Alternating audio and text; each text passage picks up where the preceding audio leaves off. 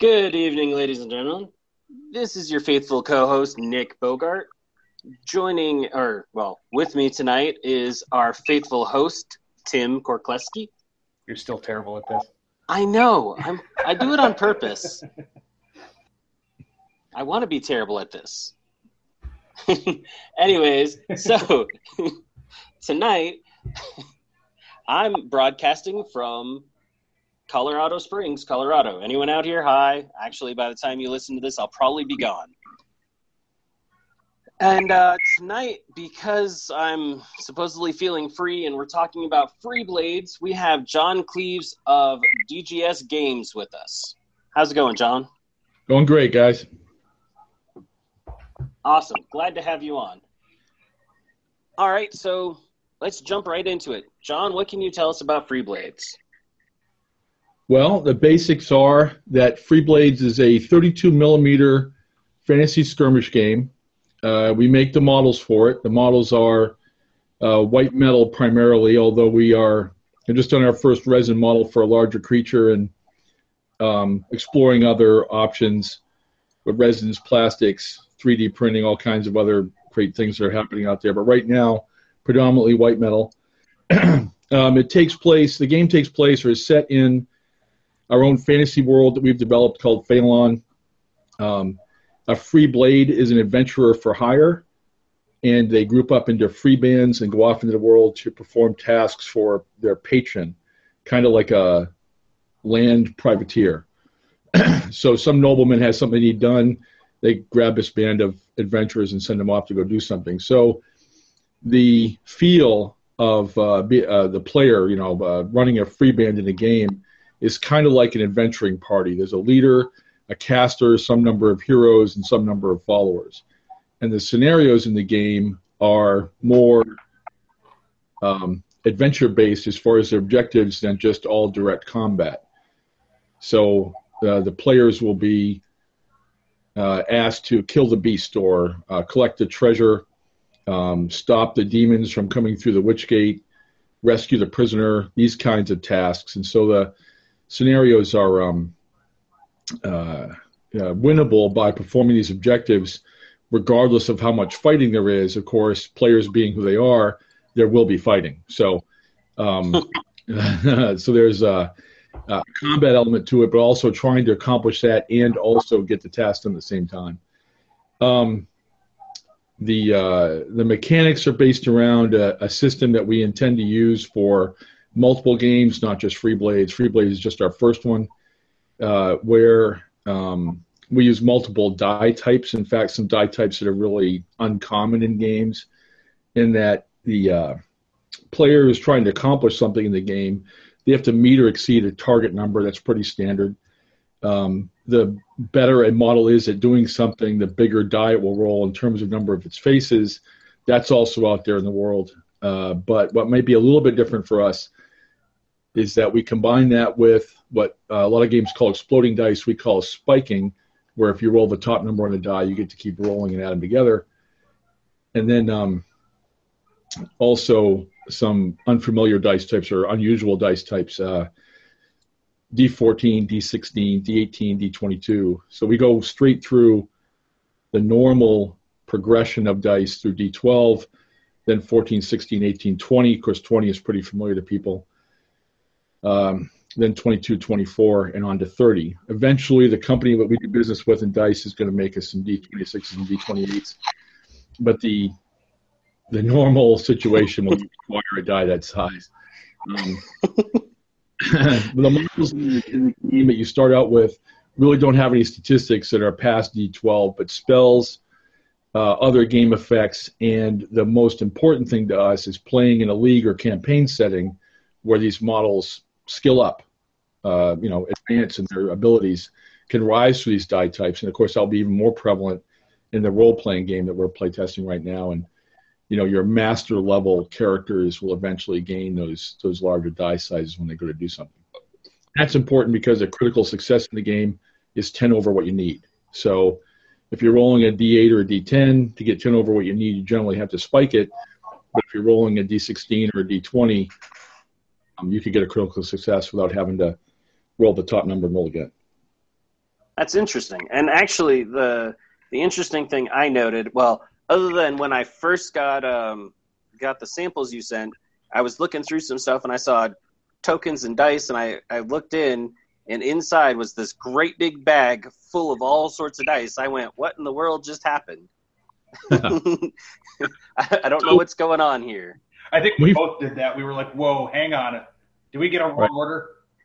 what are all these about? Yeah. So um, uh, when we were first sitting around deciding what we wanted to do, when the when the crew of us got together and said, "Hey, you know, we're tired of playing other people's games. Let's make our own game," uh, which is how it all started.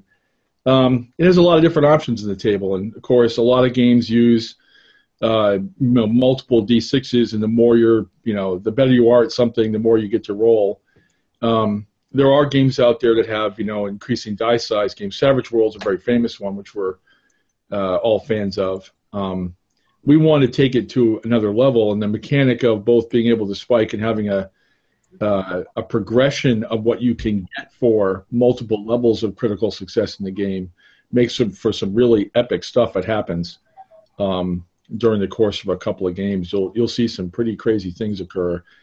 And what we like about that is if we're watching a bunch of players play free blades at a game store, along with all of our other you know favorite games we like to uh, see out there and, and we play ourselves, what what we notice it's a little bit different is the free blades players will get done with a turn and get up from their table and go over to the next table over and tell a story about what just happened, the crazy thing that just occurred in their game, or epic action, or uh, can you believe this just uh, uh, this is the way this went. And we like that because we want the game to tell a story, especially if the players are playing the connected games through a league or campaign. We want that to be an element of it. Right. That that does sound kind of neat. Now, for for a skirmish game and all that, having multiple kinds of dice is just it's I don't know. I can't think of any off the top of my head that do it. Um, yeah, there's a couple out there that don't they don't go the to the combination I think that we do, but there's elements of, of it out there. We just wanted to kind of bring some familiar elements together and put them in a in together in a way that's kind of unique to us. So we're not trying to portray it as like, hey, we're geniuses. We thought of something nobody else thought of, but we kind of put it together in a way that works for what we're trying to what we're trying to do.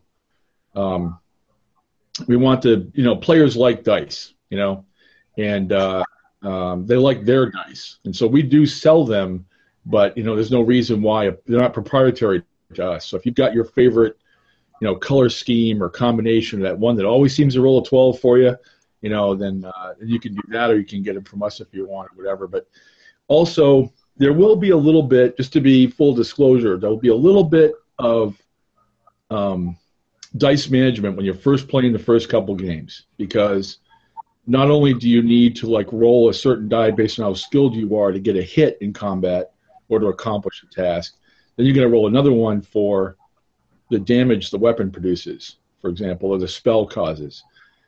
Um, and what we've done is we kind of built in sort of a pattern to that. All long swords always do D8 damage. All great axes always do D10 damage. So after your first couple of games, um, that becomes kind of manageable because you know that when I shoot a longbow, a longbow arrows do D8. I know all heroes are generally D10 in their attack rating when they start out. Uh, but the first couple of games might be, ooh, which die is that? But that uh, that wears off very quickly, and then the players like it because then they have the ability to um, see that character grow, that that that model grow through its stats uh, through um, uh, campaign play.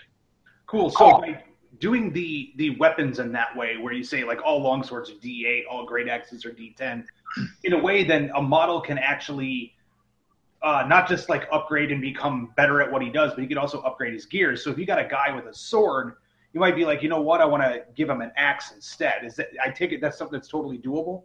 It's doable. We don't have a we don't have a rules provision for that specific thing yet. Um, although we've talked about it, it was certainly a thing that we're going to do with the role playing game and the skirmish game.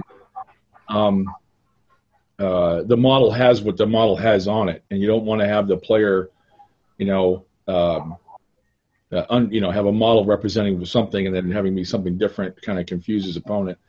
Uh, certainly, our fans convert their models uh, and can do anything with them once they get them. So if they take them all and say, "I want to put a battle axe on it," right now when you buy gear gen- when it comes to weapons, you're generally upgrading a weapon in terms of making it, you know, fine crafted or whatever you want to call it, improved, you know, uh, through uh, uh, being um, um, better constructed, you know, and so it does more damage or hits more easily or does whatever it does. Um, when we get to where we're going to sell uh, plastics, where we have like some posable, you know, maneuverable parts, and then we'll accompany that with some rules that allow you to uh, to change those out wherever you want. The other issue is um, these are characters in a story. You know, we want the players to identify with the background and enjoy the story we're telling with all these different factions and how they interact. And so some of these uh, models are, are people in that background, and that person carried a longsword or carried a great axe and didn't like just have a you know a uh, a golf bag full of weapons and whip out whatever you know, seemed appropriate for that particular fight. And so that would be more common for the more generic model, the followers or whatever, to have that ability than it will be for some of these named characters to kind of represent somebody in the background. All right, so you, have mentioned it now a couple times. You said heroes and named characters. So are there just some general guys out there too, or how does that work? There's both. There's absolutely both. Mm-hmm. All right, so you have a henchman system and then a hero system. What are the differences? Well, all of the followers are the one of their significant characteristics is they only have one life point. So if they lose a wound, they're gone, and we call that dropped because we don't know if they're dead yet till you go to the casualty table in a league game. I mean, they're out of a game; it's a one-off. We're just playing, you know, you and I are playing one game at evening. It's not connected to anything else. If right. it's uh, a campaign, and I have a follower lose his only life point, he's dropped for purposes of the game and taken off the table, but his fate isn't known until I go to a casualty table after the game is over to determine whether he survived his wounds or whether he's injured or whether he's, uh, you know, deceased, unfortunately, and, and has to be replaced by recruiting a, a replacement for him. Uh, heroes are characterized by the other characteristic of the follower is all their um, all the models in the game are rated for six role-playing style characteristics. Um, generally, they're all wrapped up into one number, so you don't have to keep track of a lot of stuff. But some of the heroes start to get theirs sort of separated out, meaning um, we have strength, dexterity, agility, endurance, knowledge, and spirit. But if all of mine are the same, if they're all D8s, then I just have an ability rating of D8, and the model will only show a difference if one of those is higher or lower. So all followers are D6s in all their stats, and all heroes, unless it says otherwise, are D8s in their stats. Um, that's one of the, the characteristics. The other characteristic of heroes is they have two or more life points, so they're more survivable in the game. They're gonna, you know, last a little bit longer. Um, and it also means they can be healed, uh, you know, through um, a healing spell. Uh, if a follower takes a life point, they're they're down, so there's no way to heal them. Um, but if a hero takes one, you can heal that back and, and keep them in the game. Okay, okay, cool. So uh, that was my next question was whether or not it was actually going to allow for um, your followers that drop if they could get back up or not. So basically, if if they drop, they hit zero, you can't heal them.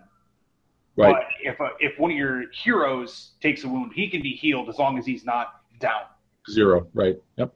Okay. Cool. Okay, that makes sense and that's all integrated in.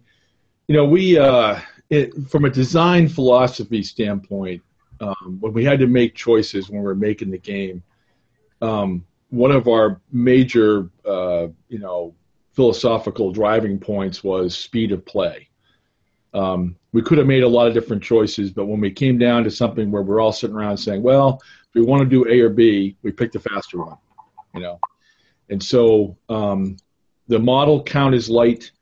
A starter game is about six models. It gets to be about 12, 16, 18 models at the top end. Um, and we want play over between two players who played before at about an hour and a quarter, hour and a half at the most. Um, their goal is generally to have somebody playing two games of free blades for every one game, or they're playing to something else.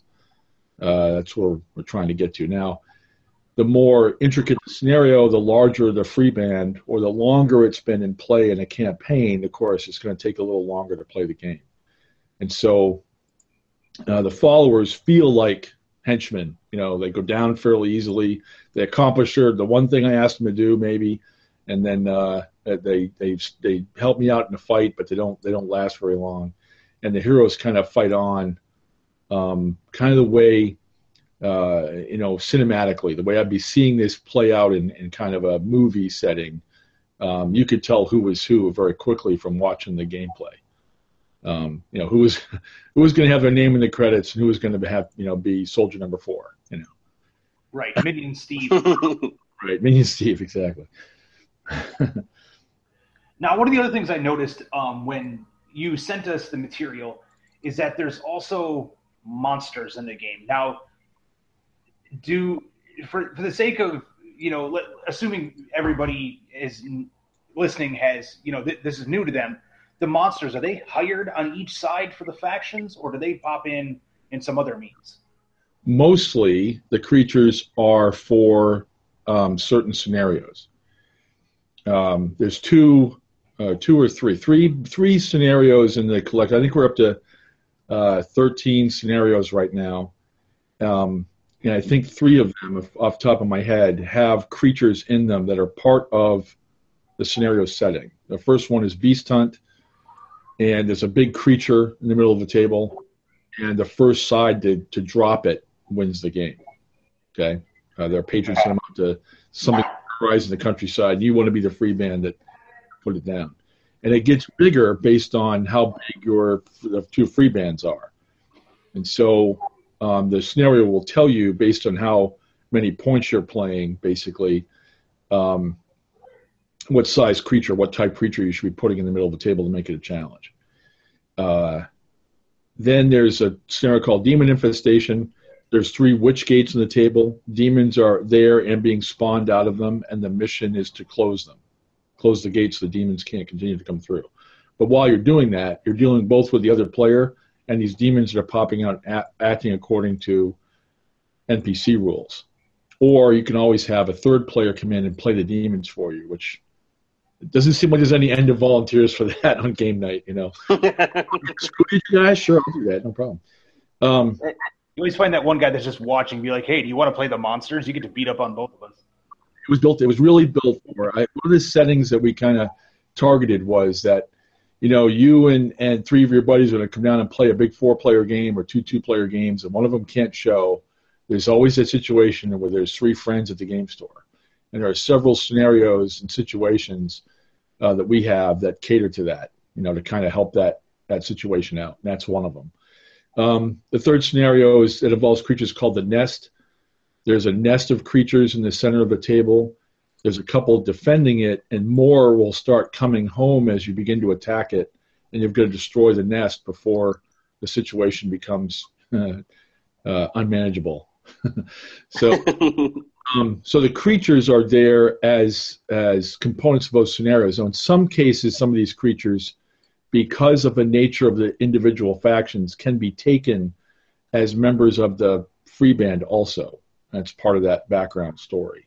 So some some are dual purpose. You know, some can be used for a couple different things. Um, but uh, it's more common that they're using the scenarios until they appear in the uh, free band list. Okay, gotcha. So the monsters themselves, they kind of level up at the same amount as the heroes. So even though you might be playing the same scenario you played before because your characters are better, the monster is going to be nastier. Yes. Okay. Yeah. Awesome. Yeah. There's a, in fact, one of the creatures we just made um, called the Argush. It's like a giant, um, uh, were bear badger thing. big monster thing. So it's tough enough that you really can't play the 150 level, the the starter level against it because we'll just run through a 150 point speed free band like nobody's business. So, but the idea is that you have kind of graduated challenges. The lower order creatures that are like lesser capability, they're designed for starter boxes.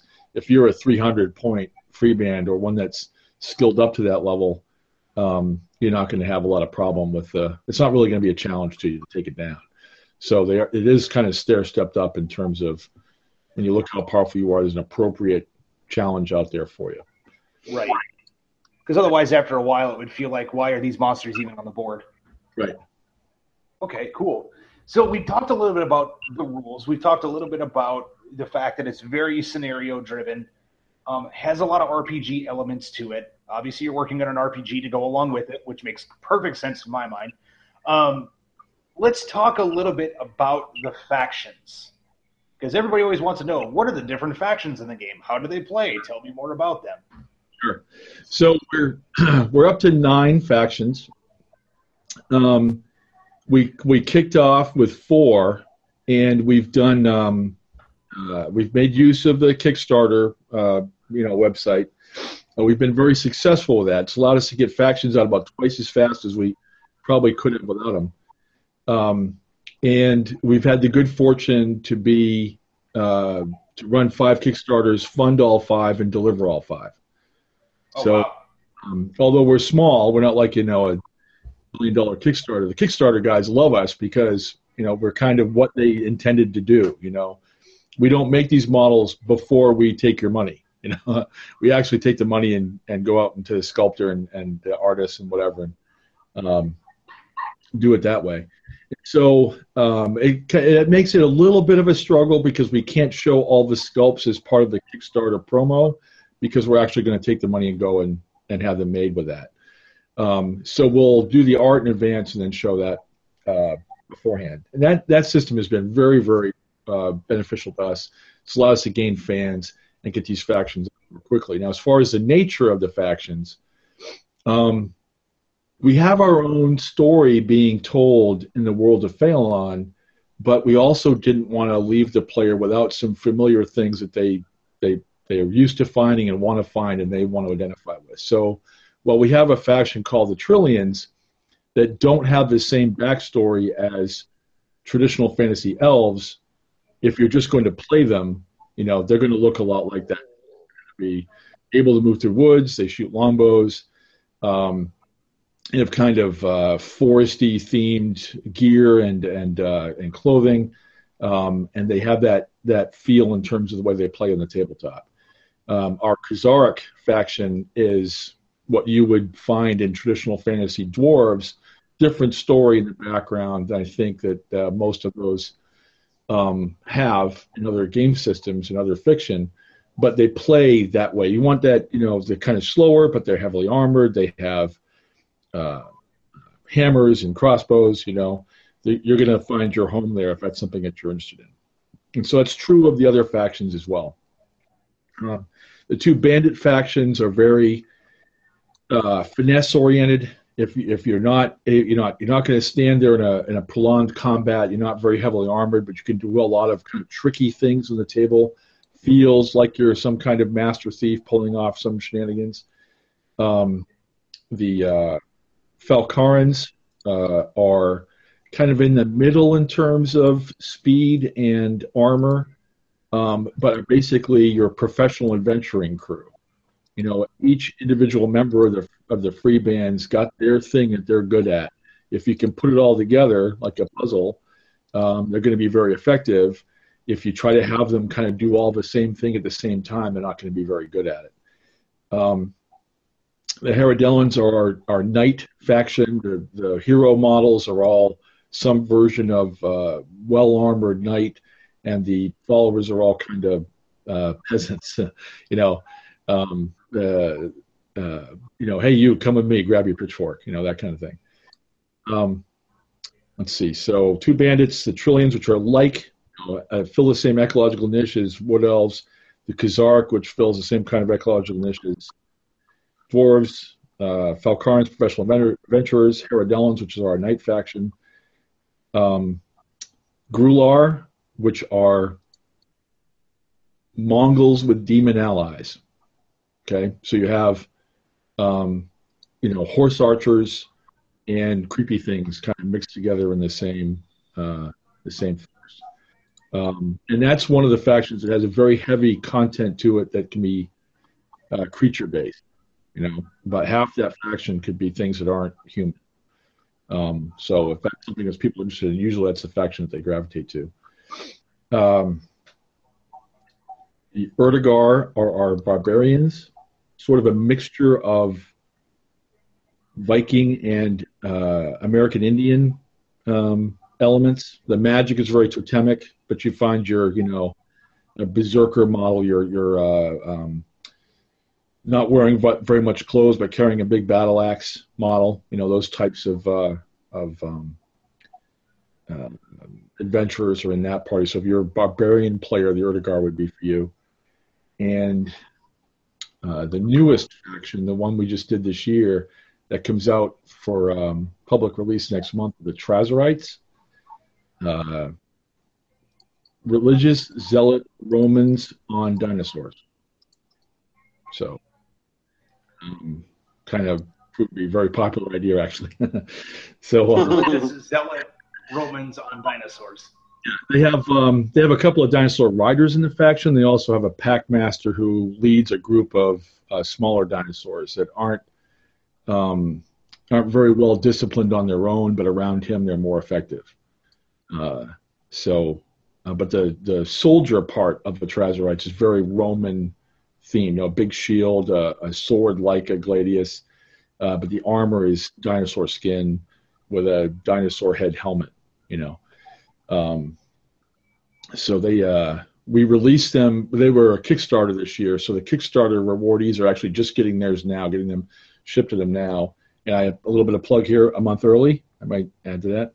Um, but uh, excellent. Actual day of release is Black Friday, November 25th, and so that's when they'll be, you know, shipped out to stores to be available that day, and when the uh, public can order them off the website. So I think Excellent. I think I've covered them all. I may have may have missed one. Yeah, I was kind of following along as you went, and I'm looking right now, and it's definitely more than nine factions. But uh, I know, I think we have nine released. We have a ton. Yeah. Yeah. The rule book talks about a bunch that we have not released yet, and sometimes some of those models will be previewed by being an ally or a model that's in a bandit free band. You know, so the illusionist, for example, in the Blackthorn Bandits is a Mershale model, but we aren't we haven't done the Mershale faction full up yet.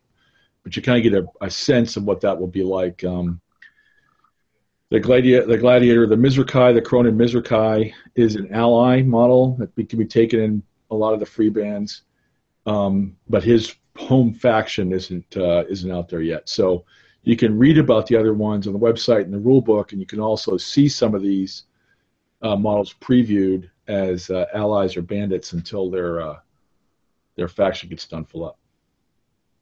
Okay, cool. So you, you, definitely have a plan as to how these are coming out. Like you're you're very methodical. You're not just go, you're not just throwing stuff at the wall and see what sticks.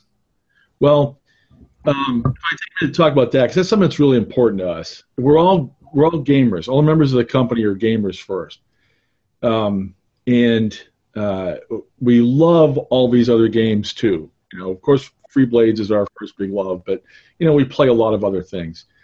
And one of the things we set out to do was try and address some of the things that we didn't necessarily match up on in, in other games that we played. And one of those, and, and these things aren't like people aren't out there doing evil things. These are just the way things work out.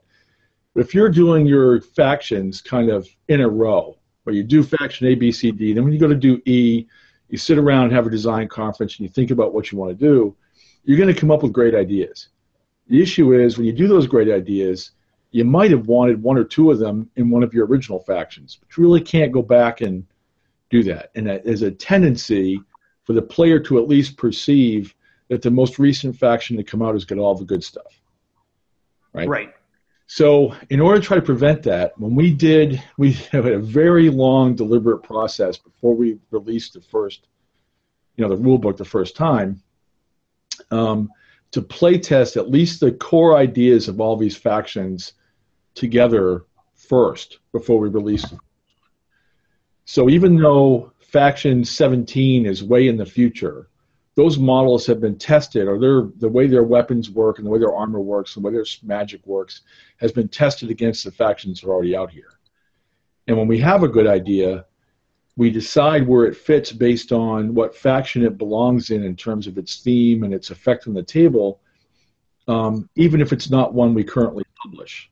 You know, oh, that really belongs with the Kronins. Well, the Kronins aren't for a couple years. Well, too bad, because when they come out, they need to be, you know, have this uh, uh, this spell or this weapon or this uh, talent associated with them because it fits their theme. It doesn't really fit something we've made before, maybe something we're working on right now. Um, and that is really, I got to say, it's really paid dividends for us because um, I really do think there's a couple of places where we would have, you know, kind of stored up some good ideas and had them all kind of after some of these original um, factions were released, and it would have been perceived that hey, that's um, uh, you know, that seems cooler to me than the things that you've already done. Another place that really helped us was if we had a game effect that was coming, but it was thematic for an original faction to have a counter to it or something that addressed it, we would give that original model that talent or ability, even though the thing that was coming wasn't in the game system yet. And a couple of our early players are like, "Hey, what does this model have this talent for?" Nothing in the game it really affects. Oh, it's coming, you know. so, um, and all of a sudden, the model or the the ta- the faction that that kind of addresses shows up, and it's like, "Oh, that's what that's for," you know. And so I think it gives the players confidence that we've kind of looked as far ahead as we possibly could and, and addressed some of those things. Um, it also comes into play in we have factions released maybe two, three years ago, they're going to still get models. You know, it's, it's not like we're going to do it, you know, in 2013 or 2014 and then be done with them. They're going to keep getting models over time. And those ones that they're getting are, you know, possessed of talents and abilities and weapons that fit the whole scheme for that um, uh, faction, but also bring some new capabilities in to keep that faction fresh. So if I'm like, I invest in Haradelan, which is an original faction from 2012 or 2013, and uh, I see this new cool stuff coming out, I have confidence I'm going to be getting new cool stuff too. That's already kind of in playtest, fought against those and integrated with those well in the background and uh, the way the game works. Okay, cool. So that I guess that you you answered a question that I had is that you're kind of taking the approach that you, you do a faction, you're not like okay, so all the stuff for say Grular's out, we're done. So you, there's going to be constant releases for it. No, no. Okay. Yeah, that's right. We're not going to do that um, because you know it might be that you might think something else is, that's coming out later is cooler, but you personally identify with one of these early factions, and that's the one that you kind of call home. The players just, you know, a lot of players tend to. I know I do that, and I know a lot of players do. That's always been the one I've been most comfortable with, or the one I identify with the most. But we don't want to have that get stale. You know, we want to constantly be um, uh, adding capability to it to keep it at the same level of all the other things that are being brought into the game system. It gets more challenging the more factions you have. Obviously, it's just it's a just math, you know. right. As you go along, it's going to get more challenging, but that's a a challenge we've tried to address. Awesome. Okay, cool. So uh, that that was, I mean, I've seen that happen with a few games where it, it is a bit of a concern. I've heard it with a, a, few skirmish games out there where they're like, you know what, we're going to do this faction, we're done, we're moving on to the next one, and it's kind of like, well, what does that what does that say if like I've already collected everything for this faction? You know, like that doesn't leave me any more excitement in the game. Right. So I'm I'm glad that you know you guys are kind of pushing forward in that method where it's like, okay, here's a good chunk of the faction, it's just not done yet. Right. Okay, cool. I definitely I definitely like that. So walk us through you you're saying that Free Blades is built more I mean, obviously, yes, there's balance. There's things of you know you have unique rules. However, you said that when you're designing rules for the game, you always err on the side of speed of play, and you said that you want to see about two games of Free Blades get played in the same amount of time of it would take, say, like you know, a, a, typical Warhammer fantasy game, which is normally you know two and a half to three hours. So you're, you're looking to try to jam in two games in that time frame, and it's very scenario based. How does how do we how would you go about setting that up? So let's say you and I were to sit down and play, or you and Nick were to sit down and play. You determine your points. How do you go about selecting what scenario to play and getting the board set for that? Uh, we play on a, a, a, typical game is played in a four by four surface, um, which is common in you know we're we're very supportive of of uh, of game spaces. You know, whether it's uh, you get together at your local community center or church, or you get together, especially in the game uh, area of a local retail store, you know, game store. Um, that's kind of like the you know the common setting that we see the game get played in. And four by four is easier than six by four because even if the game space has a six by four table, it gives you place to put your stuff. You know, um, and because of games like Warmachine, uh, four by four terrain, you know, uh, uh, is available. You know, the terrain surface and the uh, you know buildings and uh, hills and forests and whatever to play with at the store. So that's kind of the setting. So that's you know something that's going to be commonly available, fairly easy to set up. There's a terrain rule in the rule book for how to set terrain in the table. There's a terrain rule in the rule book for what the characteristics of the terrain are.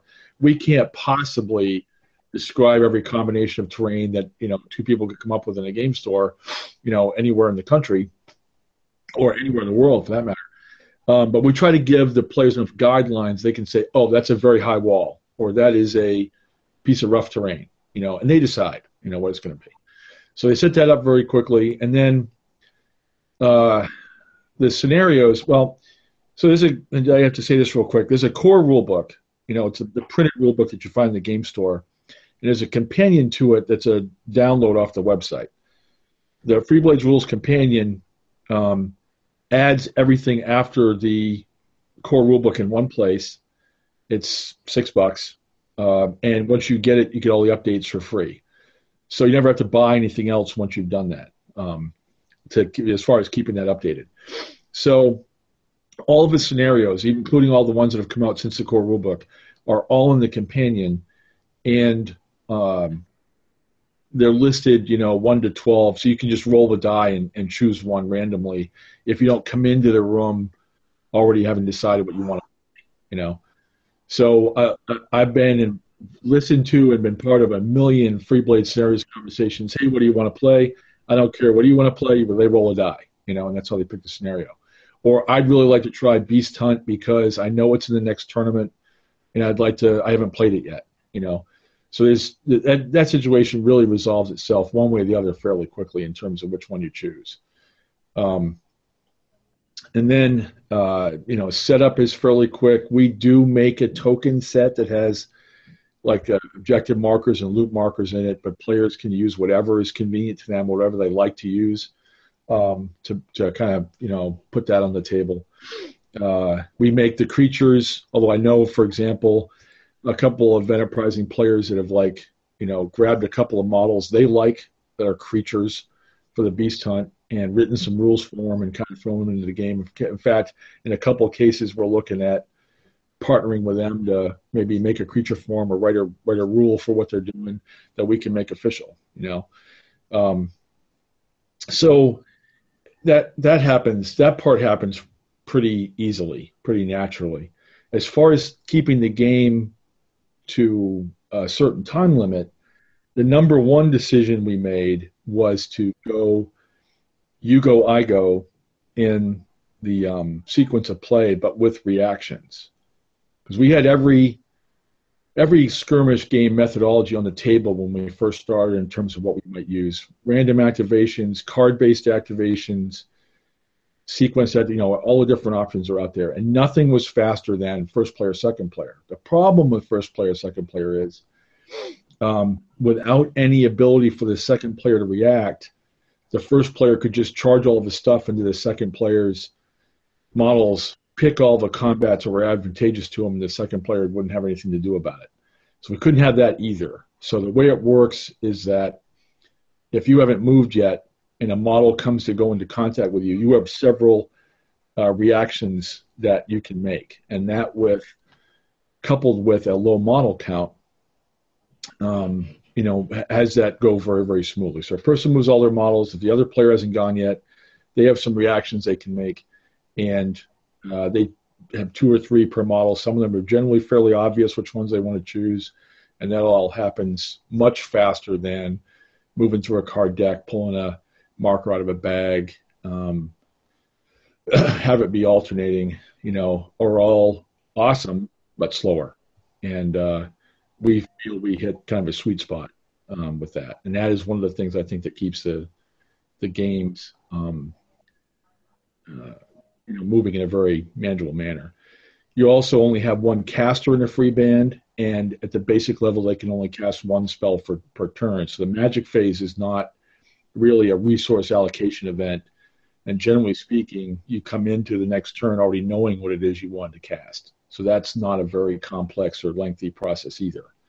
And so those things in combination um, keep the game flowing at a, a very fast pace. Nice. Okay. So I mean, it sounds like you did a lot of the research on it as far as what you wanted to do as far as the system. Now, you said that the second player that activates has reactions. What can those reactions be? Okay, so if I'm, um, uh, we call it free blades etiquette. If I'm going to move a model into contact with an opposing model that has not moved yet, is hold or has not moved, um, that, that model is eligible to react they have one of several options. The most common of them are to countercharge. So if I'm having some model come into into contact with me to do combat, I can countercharge them so that we meet kind of in the middle and we both count as charging instead of me having to take it at a standstill. Um, I can take it where I stand uh, and have that model go into contact with me and just be where I am. Um, that gives me the option on my turn the second player's turn to do a break off, which has some risks to it, but it gives me that option. Or I could get some more friends involved um, uh, by staying there. I have the ability to try to evade, which means I will move away from the model trying to come into contact with me and and uh, avoid, you know, being uh, engaged in melee combat. Um, if I'm also if I'm an archer, if I have a range attack, I could stand there and do a range reaction attack or stand and shoot it's called in some game systems and get my shot off before I have to fight uh, this model in melee. And those are kind of the big four, you know. And um, between those, um, the choices are, you know, I mean, if you're a big armored hero and you get a lot of friends near you, you just say, I'll stand. If you want to meet this, you know, model in the middle and both counters charging and sort it out between the two of you, uh, you say counter charge. If you've got a bow generally you say, I'll stand and shoot. I'll do a range reaction attack. If you're a a caster wearing a t-shirt and somebody with a battle axe is running down on you, you I think I'll try to evade. You know, so that that that situation is kind of um, ninety percent of the time is fairly obvious. Maybe one time in in five or ten, you have to make it sit there and make a decision real quick about which one is best for you. But generally speaking, they're uh, they're fairly obvious. Okay, cool. So you basically have the options of kind of saying, look, I'm going to, you know, you got some giant barbarian coming down on you with an axe. You're not just going to stand there like an idiot and just let him crack you in the skull. You're going to try to do something in the meantime. Right. And so in, the, in this system of, of melee combat, there's a sequence to it. Um, those models that have some ability to stand off, like a model with a pike or a spear that stood, gets to attack first. Then it's models that charge, and then it's by discipline. And if all those things are equal, like two charges hit each other and they're both D10 discipline, their effects are going to be simultaneous on each other. But if um, I'm standing there and I'm a D10 discipline, but I'm charged by someone, charging counts first, that model will resolve its melee attack on me before I get to fight back. And if it drops me, I'm not going to do anything to him. So that's usually the, the primary driver of where I'm going to choose to fight this person that's uh, coming into contact with me. Okay, cool. So how are melee combats resolved then? Because you talked about like charging in, meeting them in the middle, possibly dodging. So you said so. For example, if a ranger's got a bow and using that same barbarian with the giant axe, he shoots the arrow at the barbarian, but maybe misses or doesn't do enough damage. The barbarian's going to come into contact. Then I assume at that point they go into melee. Yes. Okay. So how is that normally resolved? So um, a typical warrior hero uh, starts, you know, before they've been in a campaign and skilled up at a melee attack rating or more of D10. That's very common for heroes. Okay. And and everything in the Free Blades game system, if you're trying to do it, it's exceed, meet or exceed. So I have to meet some target number or beat it. If I'm trying to block it, uh, parry, dodge, counterspell are the three most common. I have to exceed what was rolled. Okay. So if I'm coming in to attack this archer who missed me, poor poor soul, um, the typical defense of a model is either four or five. The standard defense is four. It's five if you have a high agility or a shield or, or some other advantage. So if I come in with this D10 melee attack rating, I've got to make a four or five or higher on my D10 in order to secure a hit. Fairly simple, you know, um, uh, I mean, fairly likely, I should say. Um, and if I hit, then I roll the weapon's damage and I compare that number to the other model's armor value. And if I meet or exceed that, I cause a loss of one life point. Okay. If I come in and I hit and I get 10 over what I need, like if I come in and I roll my d10 and I needed a 4 because the other model's got a 4 defense and I roll a 10 and then a 4 and I get a 14, I'm 10 over what I needed, I get a critical hit. Crit- the critical hit effect is to auto spike the damage roll. Okay, so a spike is when you roll the highest number on a die. So if my great axe also does d10, I'm going to start my damage roll with 10 if I get a critical hit. Okay, and I'm going to add to that. If I meet or exceed the other model's uh, armor value, I cause a life point lost. If I'm 10 over on damage, I cause an additional wound for every 10 over I am. Okay. Okay. So if, if you spike on a damage roll and do well enough, you could actually like even heroes could go down in one shot. No one is safe in Freeblades. okay. So the combination of what you just said and the fact that these dice spike means that there's no super powerful hero that can wade into a group of models and feel like I'm invulnerable. The lowly right. peasant with his, you know, D6 Mar and D4 Dagger can take down the best model in the game. You know, um, and in fact, that's where the excitement comes from. You know, the unusual things that happen. Some, you know, the two heroes are fighting, clash, clash, nothing happens. They parried each other, they dodge each other, what they did, and some peasant comes in and puts down the the enemy knight. You know, because he rolled a 26 in his D4. You know, um, that gets the that gets the room talking. That gets the Free Blades players up from their table and around and say, "You would not believe what just happened." This, you know, um, six point model just did in this guy. So you have to you have to accept some risk. You can't just go out there with your hero class model and think I'm just going to wade through, you know, all these people. Um, and part of that plays into the pile-on rule. The more models there are around you, each one drops your defense by one point um, that creates a situation where a critical hit is more likely because the target number is lower.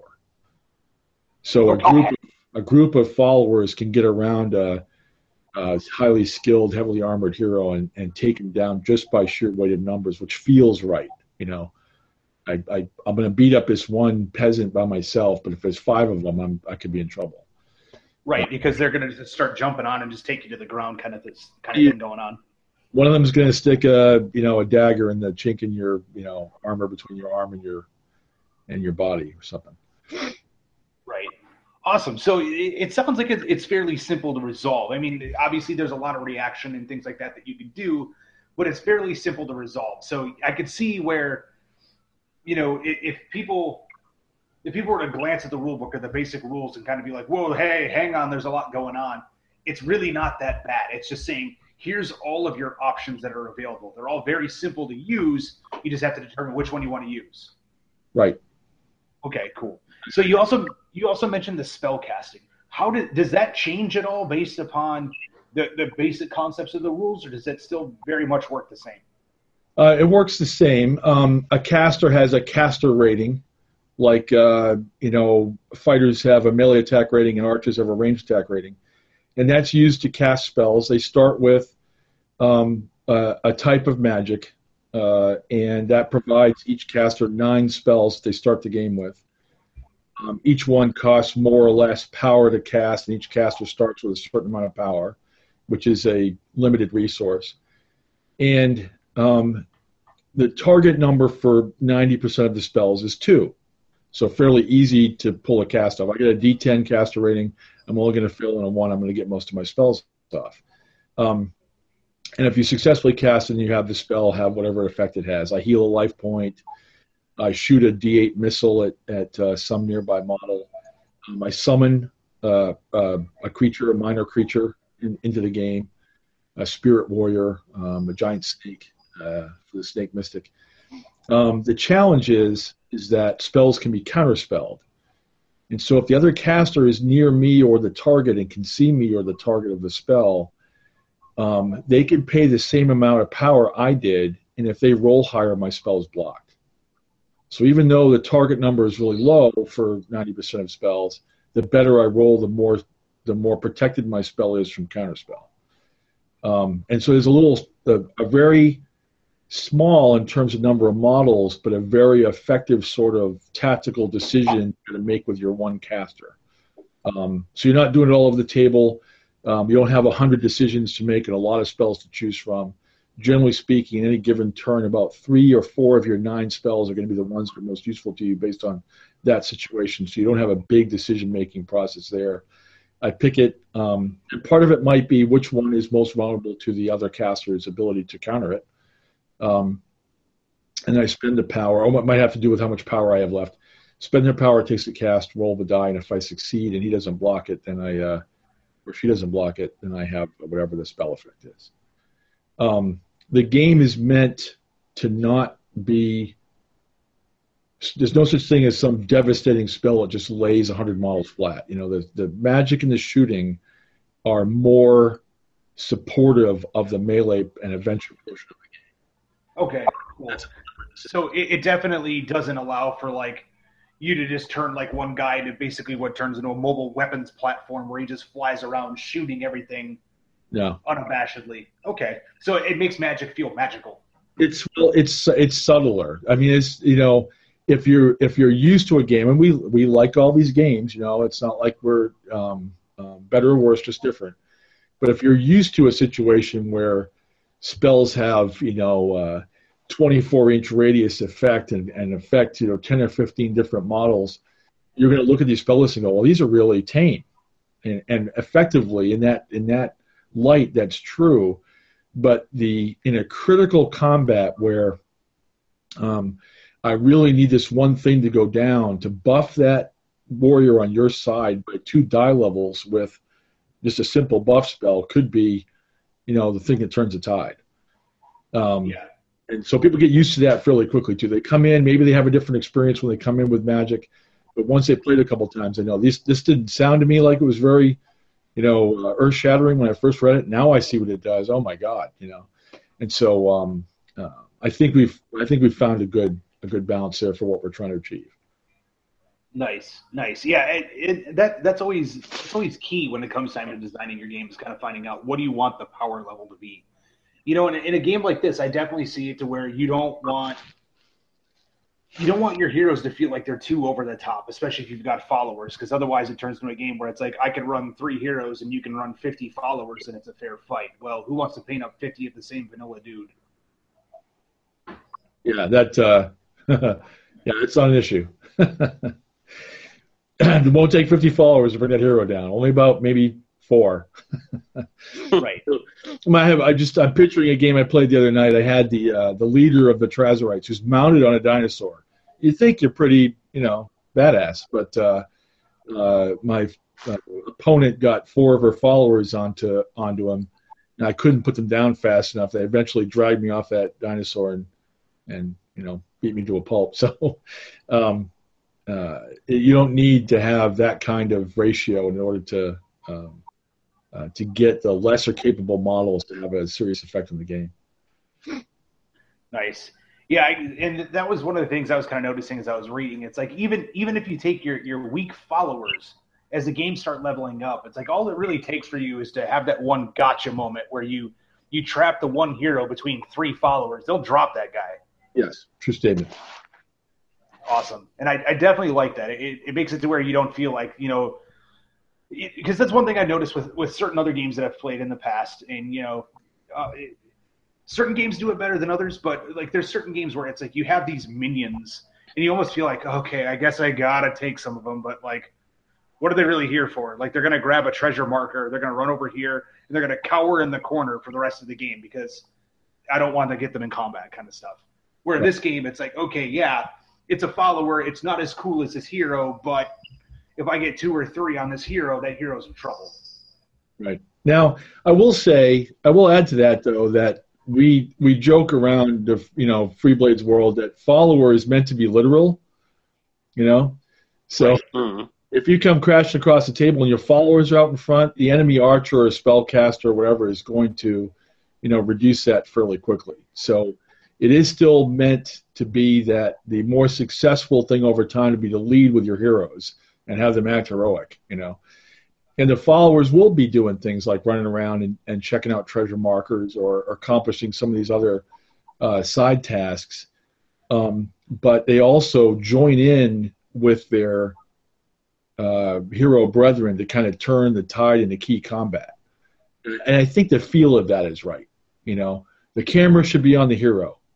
Um, yes. But that one that one dude that steps up, you know, out of the out of the ranks. And of course, there's a couple results on the uh, advanced table for campaigns called Rise of a Hero, where the follower becomes a hero. Sweet. Um, yeah. So, and I, you know, like I said, I'm not going to try to portray that we've like you know unlocked the secrets of game design and done things nobody's ever done before. We're all gamers. We we we're, we're creatures of our own experience. Um, a lot, a couple of us are old Blood Bowl players, for example and we're big fans of their um, uh, handicap advancement system. Uh, probably had a lot of influence on, on what we did because we really wanted the campaign to um, address getting cool advances for your models and, and have them become unique fairly quickly, but also address situation where somebody just had some bad luck and they, you know, lost a couple key models or didn't advance very well in a couple of places and they want to stay in the campaign, but they don't feel competitive. We built a handicap system that kind of, um, you know, addresses that. So if I come into a campaign game and I'm short, you know, the other person's free band value, I get a bunch of bennies that make it worth it for me to play the game. And that's in addition to the story of I had that one pikeman became a hero, and now I've got, you know, this uh, two wound model with better stats that, that get to, gets to roll in the future on the hero advanced table instead of the follower advanced table and can follow that model's story through the rest of the campaign um, is kind of a fun element that the, the players really uh, latch onto. Yeah, I definitely like that because th- that's one thing I've noticed with uh, you know some of some of the classic uh, campaign-based games that they, they've had in the past. It almost felt like if you were a new player trying to get involved, it was kind of like, yeah, sure you could, but there was no way for you to there was no way for you to step in and like equal footing. It's like you either you basically stepped in and took your lumps until something leveled up, or um, you just kind of waited for the next campaign. And to me, that always seemed kind of. We we think we've been successful there, and you know, like we. I'm not trying to make you know portray a situation where every decision we've made has been a good one because that is not true. Well. but I think one of the places where we did make a good decision is in addition to like if I come into a game and you've got a free band value of 300 and I've got a free band value of 200, that's a big 100 points is a big gap. Um, there's two ways to handle that. One is um, we have a handicap system which allows you to buy temporary models for that one game, uh, including heroes if you have slots available with a little bit of a surcharge in terms of the handicap points. If I come into a game where you've got 300 and I've got 200, I get 100 handicap points. It's not gold to recruit permanent models. It's just points to kind of cover me for this one game. And I can hire heroes if I have slots available and followers at a little bit of a surcharge over their gold cost. Um, Destiny stones, which are rerolls basically in the game, and in addition, when the game is over, I will get one extra adventure point, which is an experience point, for every 10 difference we are. So that game right there, no matter what else I do in that game in terms of earning experience, is going to give me 10 adventure points. You know, and that I think is one of the smartest things that uh, we collectively chose to do um, because that alone is making it worth it for that player to come in and, and kind of, you know, I'm going to take these hirelings. It's going to kind of catch me up a little bit to the other guy, uh, to my opponent. And um, in addition, when I come out of it, I'm going to get, you know, experience points for my models that represent the fact that I took on somebody way tougher than me and, and hung in there. And uh, the feel of that's right, and I think the player, you know, um, find that valuable enough to make it worth it because we don't want the campaign to kind of, you know, sort of run down of its own weight because there's you know the haves and have-nots. You know, and that allows you to catch back up in free band value fairly quickly as your models kind of advance at a certain rate to get get you back into the game. And I, I think it's worked for us. I mean, it's, no, it's not perfect. You get too you know too far behind, there's really nothing to be done. So the other thing that we do is we also have the option to come into a game and two players that have a different free band value, um, they can uh, kind of all in where the player with the lower number sets the number. Like I come in, I've got 200 points. We're going to play a 200 point game, but the player with a 300 point value is going to play his 200 best points. Right? So he's got a free band that's, you know, uh, 300 points in value, which includes the value of the advances that he's gotten since he was been, been playing the league in terms of skill ups, you know, uh, um, additional talents and skills in his models. And he, the, player with the lower value, says, "I got 200. That's what I've got," and the other player takes the best 200 of his or her 300 to play the game with. That also seems to work like a charm. Um, it also allows us to do things like in the middle or at the end of a campaign, we'll have a big participation battle that says, hey, bring your league free bands to game night. We're going to play a big multiplayer scenario and we're going to set the value at 300, you know?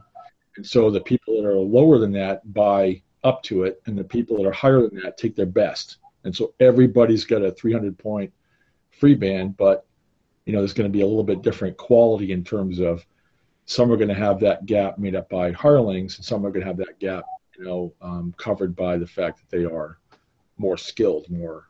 Uh, They've been at it for a while. But you know, they're more experienced. they uh, they've advanced uh, through the experience track, gain some points that way. So, both of those methods are available to the players, and I think that they do as good a job as you can do, you know, to make uh, make that situation uh, palatable to the player to come in and play if they're short on the on the points value. Right. Yeah, I, I, definitely appreciate that because the fact that you guys have taken the time to kind of say, look, you know, if you're just getting into the game, even if there's an experienced group of people, you should never feel like you're out of it. Like just by jumping in the middle of a campaign, you should never feel like you're out of it. So I, I definitely like the fact that you you've given it a you've given it a way for people to jump in and play and kind of get a chance to catch up. Um, now, you did mention that the, the game is played on a 4x4 and there's various different kinds of terrain. However, I'm guessing as a skirmish game that ta- this takes a lot of terrain, or does it does it use a, varying terrain based upon scenario, or is, is there kind of like a, standard? We put a we put a suggested standard in the rule book. Um, you know, if you had zero frame of reference, you just wanted to know what would be, you know, something that made sense. Uh, we put that into the core rules, but really, you know, um, we've we've we've done and seen it all. You know, we've had, you know, rocky deserts, jungles, towns, you know, with multiple buildings and alleys and streets.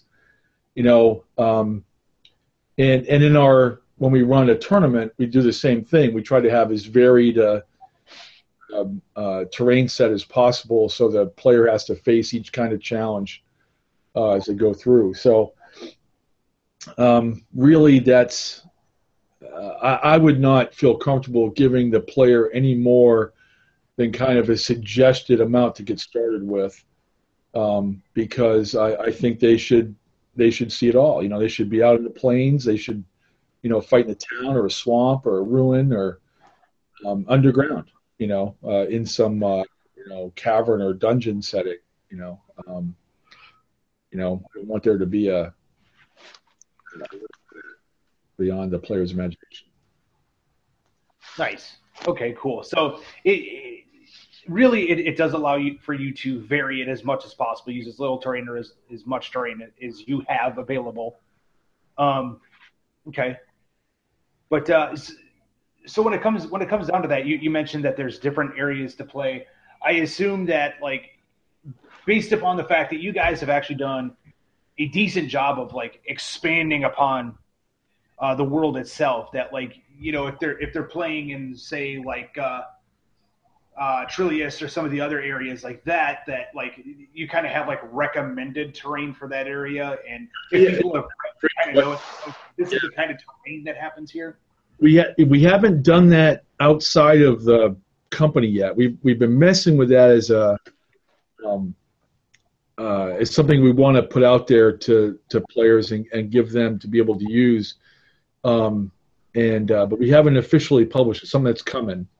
So you won't you won't find that necessarily in the rule book where it says, hey, if in your story this is taking place in you know Western Falcar, this is kind of the kind of terrain that you want to have there as opposed to um, you know inside the Deepwood of Trillius or whatever. Um, but that's something that we really been messing with and want to put out to the players. Uh, and a lot, you know, except for the companion, all of our online downloads are free, you know, and that will be a free product where we just put short couple of pager on. Um, here's some suggestions based on um, uh, if you want to be kind of be linked to the story. And the reason why we haven't done it yet is we we want part of that to include some better suggestions for the player on how to move their games indoors if they want, because we don't want there to be a, a limit on uh, of any kind on where the setting should be. And it's an adventure-based game, and it's got a strong role-playing element. So at some point, you need to go down to the dungeon, man. It's just part of the deal. So, um, and there's a lot of great products out there. Beyond making some terrain model of that, there's all these, you know, uh, um, Dungeons and Dragons and Pathfinder and whatever tiles and maps with the square grids. You know what I'm talking about? Um, yeah. Players use. We want to give a little bit of help in terms of translating that into Freeblades uh, play. You know, now there's already rules in the game for doors and windows and and um, um, some interior lighting. You know, uh, environmentals.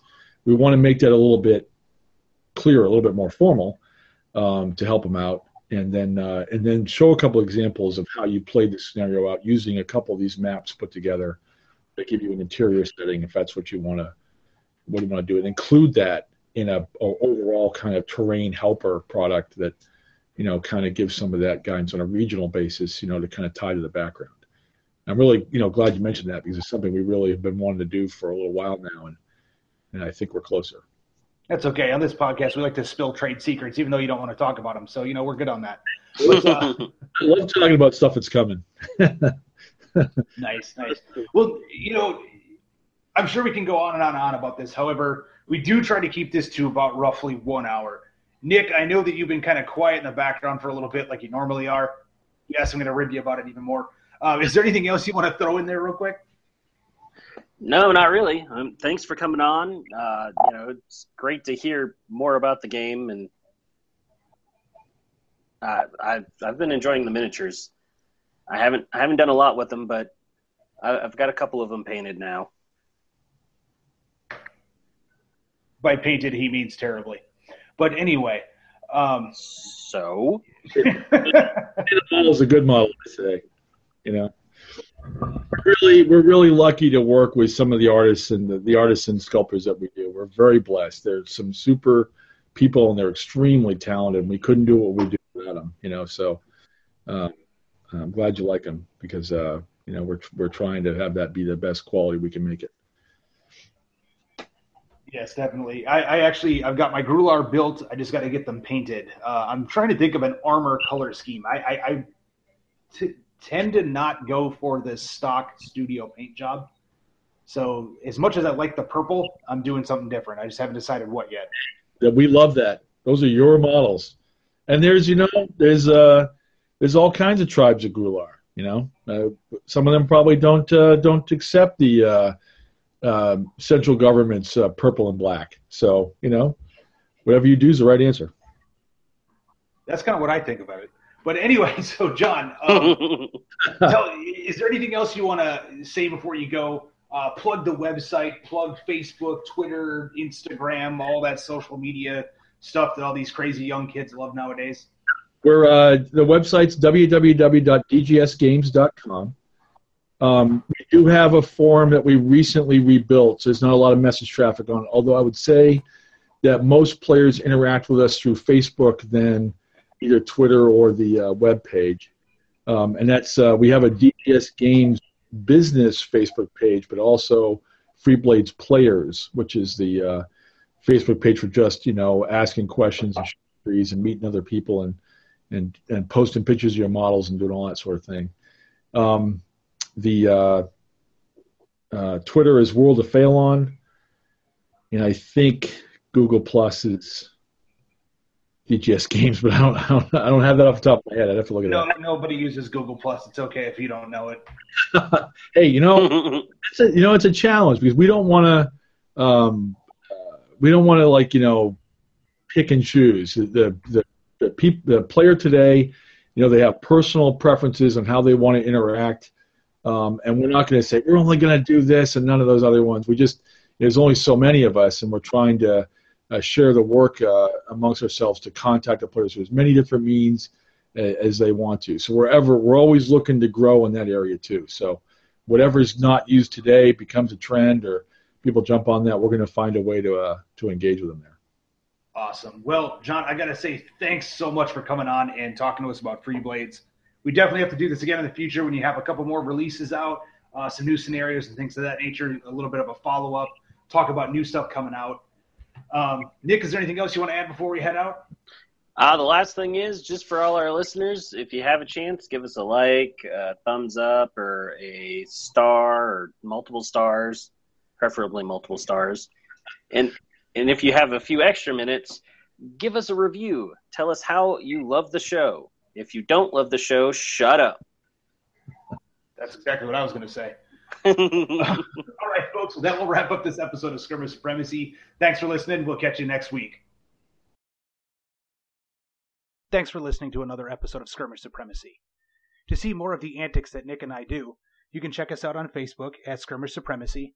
We also have Twitter, which we can be reached at Skirmish Supreme, because apparently Skirmish Supremacy does not fit in Twitter.